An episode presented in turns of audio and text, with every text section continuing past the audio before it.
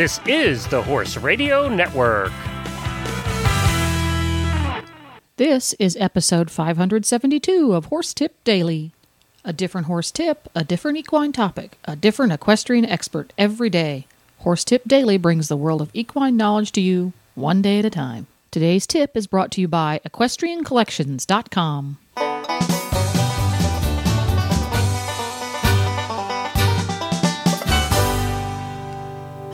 Coach Jen here, and thanks for tuning in to Horse Tip Daily. Today's tip is from Dr. Wendy Ying. Dr. Ying is co host of the Driving Radio Show here on the Horse Radio Network and doctor of veterinary medicine who practices traditional Chinese medicine in her practice, Five Elements for Animals. She is also an active competitor in the sport of combined driving and also enjoys fox hunting. Today's tip is about your horse going south. Ooh, that doesn't sound good at all. Let's say it's about your horse traveling south. But first, a word from today's sponsor, Equestrian Collections. EquestrianCollections.com has everything for the horse lover from A to Z. Ariat footwear to Zoc socks, Amigo blankets to Zilco strap goods. They carry an astounding array of name brand products. And they offer unlimited flat fee shipping options if you're the indecisive type. Stop by equestriancollections.com for a world of choices delivered right to your door. Now, enjoy today's tip. And please take note of the little practical joke that Glenn plays on Dr. Ying when he starts the segment. It's a hoot. Well, all right, can, Wendy, can you put um, Dr. Ying on the phone? Okay, hold on. Dr. Ying, telephone. Hello, this is Dr. Ying. That was pretty good, Wendy. I like that. we have to make a I know you didn't know I could do sound effects too. We have to make a little intro like that with with you doing that. That's pretty good. I like that. Well, Doctor Ying, you can tell we're all a little punchy. It's All right. Christmas week. We're ready. We're ready for the holidays. We're ready. So, what are we talking Okay, about? so today um, we're talking about. Uh, actually, I've had like three or four people ask me. You know, they're heading south for the winter, and everybody's pony's shaggy or whatever, and they're like, should I clip or not clip? So that's the big debate: to clip or not clip when you ship in the trailer. So um, my recommendation is that I don't clip when I get them in the trailer, and I, I don't put blankets on. You know, if they're hairy, because uh, they always get much hotter in the trailer. You know, once you close it up, Right. and also I don't like them to get chilled. I don't like be- being sweaty and chilled is much worse than being, you know, a little shaggy and then have to clip when you get to Florida. So you're saying you don't clip before you move before you put them in the trailer? No, I Okay. clip when I get down to Florida. Okay, gotcha. Okay, that makes sense. So if you're on the fence of what to do, because right now, I mean, in, if you were in Lexington right now, you'd want your horses to be shaggy. Right. You know, depending on what you're doing. It's pretty. If you've already clipped them and they're still in work and you're blanketing, then of course you need to blanket accordingly. But you have to remember that in the trailer, when you're driving, it gets really hot in there. You know, even if you have the windows open, it usually gets uh, like 15 degrees hotter than it is on the outside. Right. right. So that's It depends on your if trailer. clipped It depends now, on your trailer. With our trailer, I think they stay pretty cold in there. but it depends on the trailer. do you have a stock trailer? Yeah, it's more of a stock trailer. Than a, Oh yeah, if you have a stock trailer, you know what actually I do recommend is to maybe have um, the plexiglass inserts so the wind isn't blowing directly on their body. So you Okay. have some ventilation, but you don't want the wind directly blowing on them because say you're going 70 miles an hour for eight hours in the trailer, that's a lot of Right. cold wind to be blowing on them. right. Yeah. So ventilation is good, but you don't want them to be like, you know, freezing cold in there. You can imagine if you put your hand outside the window and drove like that the whole time down, you'd be really cold. right. Right. Exactly. So then the other thing um, that I see really commonly in Florida is, like here, I'm telling you, okay, don't clip till you get to Florida. However, when you get down to Florida, and you and you do clip, there's a um, especially in the Ocala area, not so much in like uh, the Panhandle or like South Georgia. But uh, when you get down to Ocala and South, there is um, the horses are really prone to dew poisoning, so uh, they can get horrible sores on their legs, and then their legs start to stock up. Then the first reaction is that you want to poultice it, but poulticing it just like keeps a wet, moist environment, and that usually just sends off this horrible like scratches episode. So uh, if you once you get down here and then you clip, it's good to watch out for to see if you get any dew poisoning, and if they get any of those scratches, like uh, little crusties on their legs, then you want to treat that right away with either herbal formula or you can use a um, uh, Panalog cream. But you don't want to wrap that up. You don't want any like moist heat in there. Right. that just makes Have it you ever worse. seen that, Glenn? Yeah, it just makes it worse. It- Yeah. It's basically And like it's- trying to. it's such- it's like people who uh, think they have poison ivy, so they'll cover it, um, and all that Right. does is make it worse. Right. And it, it is very similar to poison ivy. It's like uh, it's a drippy, runny uh, swelling. So it's very, very painful. I mean, it can look like they have a broken leg. It's so painful, it can be like non weight bearing. So that's something, if you think you have just a little bit of scratches when you first get down to Florida, um, that's something that needs to be treated immediately. And you said that's worse in the Ocala Before area than it is where you are down in Sarah, further south. No, it's pretty bad down here too. It's just um you know, we have uh, at least for driving, our driving shows are, are mostly in the Ocala area. Right. So uh like you'll see this um I'm sure you see it in Wellington too. I just don't work down there, so I'm not as familiar with it. Makes sense. But um I think it's from Ocala South. It's because it's a it's an organism in the soil. Right. Okay. So if you see any of that starting off, that's like you need to treat that immediately. And the problem is that a lot of people come down for the shows. It starts like the Wednesday of the show, and by Friday they can't walk. Ugh.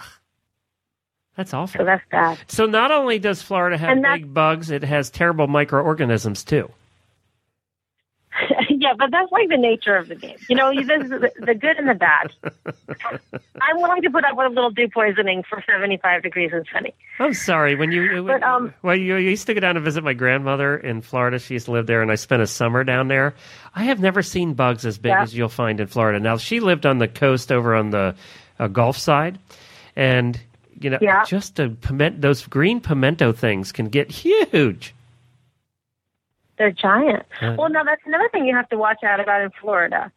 Um, there are fire ants in the soil, and the fire ants usually don't crawl on the horses because of their. Once they're clipped for showing, they can bite the horses and they can bite your dog. And they also, especially someone like me that wears flip flops a lot, I usually am like the canary in the coal mine when it comes to fire ants because they get on my toes and bite me. Ugh. Okay, you're making Florida sound really Yeah. good, Wendy. Well, it is great, but there's just some dangers. I'm sure the tourist board would be happy for your endorsement at this point. yeah, there's also snakes and spiders. Yes. so now, what about weight? Do you or supplementing? Do you um, tend to change what what you're supplementing a horse when you head to Florida, or do you do anything as far as Um, weight is concerned? Well, you know, uh, I like them. I like them to be real chubby when they come down to Florida because, especially most people that keep their horses out on grass, come down to Florida, and then uh, the grass is not as nutritious as it is in somewhere, say, like New England or Kentucky. So then you have to switch to hay, and um, you know, depending on what kind of hay you're feeding, that can uh, maybe your horse is used to eating 12 hours of Kentucky bluegrass, and now they're eating, you know, coastal hay or Tennessee hay. So that does affect their nutrition. So I like them to come in looking a little chubby so they don't get too skinny when they come down here. Um, also, uh, you know, um, they're doing a lot more work because you're down here showing and it's a kind of aggressive show schedule if you come for the winter. And it's so hot down here that it's good to put them on electrolytes throughout the show season. Now, do you keep? Whereas I don't normally give electrolytes at home. That but- was my question. Oh, was that what you were going to ask yep, me? yep, yep. I was going to Yeah, ask. I don't feed electrolytes every day at home. Okay. Yeah. sometimes if I uh, if if it's really cold and I'm I always heat my big water trough and I heat my buckets. Okay. If I don't have access to that, like if they're going if their water is going to get cold overnight and maybe freeze, then that's the time when I would give electrolytes because I want to make sure they drink as much as possible when I, you know, then I would bring them warm water in the morning. And I want them to drink as much as possible when they do have access to that. I know there's a lot of people that do electrolytes Uh, year round, and I didn't know if that was. Does that hurt them if you do that? Does it does it hurt them in any way?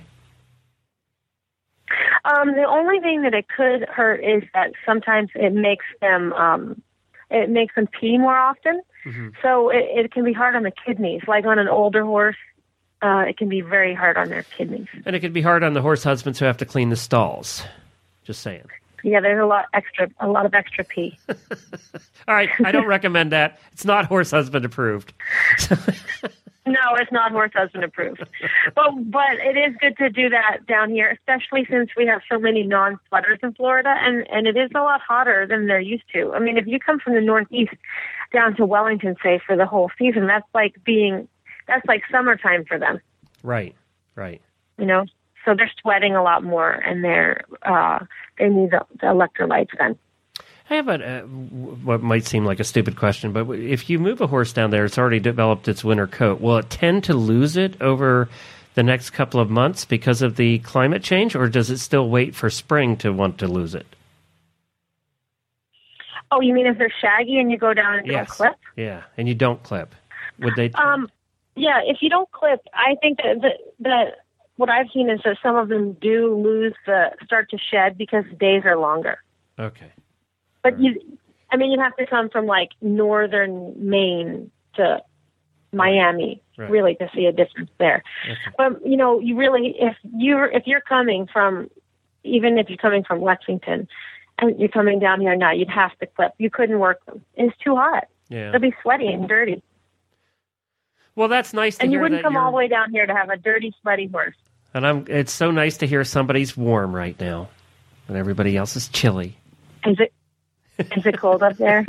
It's a. It, it uh, actually got muddy. into the high 30s today, so it wasn't too bad. Oh my god. Poor Wendy. I'm glad. Don't scare you're, me or I won't come you're back. in the right place, Wendy. You're in the right place. well, was there I anything so, else uh, about when when moving your horse south? Um. Oh yeah, there is something else. Uh, you know, mosquito season is year round here in Florida, and now with the new West Nile vaccines, uh, you can go one whole year with immunity. But it's always good to check, like when your date is, because, um, like say you vaccinate in November or whatever, and then you're com- you come to Florida and you think, oh well, I'll just get them when I do the shots in the spring. Well, you might go for a few months when your horse is susceptible to West Nile, Eastern, or Western encephalitis, and we actually do see that a lot in Florida. So it's always good to have your shots updated before you come, and you should do that like at least a week or two before you ship because shipping's stressful on the immune system. So to get the best uh, immune response out of your vaccines, it's good to vaccinate them before they're under stress. Okay. You know, Yep. so I would say I would vaccinate for flu and rhino because they're going to be uh, exposed to a lot of horses that they don't know. Is like you know going to kindergarten for little kids. I always hate that time of year because um, I'm not exposed to a lot of kids. So when I get around little kids just starting kindergarten, I always get the flu. Right. So you always want to vaccinate your horses with flu and rhino, and make sure they have a rabies. That you know they're sure they're up to date on rabies, and then make sure you cover all the mosquito diseases, which are Eastern, Western, and West Nile. Well, there you go. I think that just about covers everything you can imagine when you're going to be traveling south for the winter, except maybe don't forget to pack the suntan oil. To listen to all of Wendy's tips, just go to horsetipdaily.com and go to the experts drop down menu on the left. You can also go to her website, 5elements4animals.com. Use the digits, don't spell it out. 5elements4animals.com. If you just can't get enough of Wendy and Glenn, you can listen to them every week on the Driving Radio Show. Just go to drivingradioshow.com. And don't forget to support our sponsors on Horse Tip Daily because they really do make these podcasts possible. Today's sponsor has been equestriancollections.com. Please stop by the Horse Tip Daily Facebook page and let us know what you think of the tips you hear on the show. It's also a great place to tell us about topics you'd like us to cover on the show. You can subscribe to all of the great shows on the Horse Radio Network through iTunes or Zune and get your horse podcasts automatically downloaded to your iPod, Zune, or MP3 player. I'll be back again tomorrow with another new expert and a different horse tip. Until then, go ride your horse! The Horse Radio Network and the Horse Radio Network hosts are not responsible for statements of guests or their opinions. Use your own judgment when listening to the tips provided by the experts on Horse Tip Daily.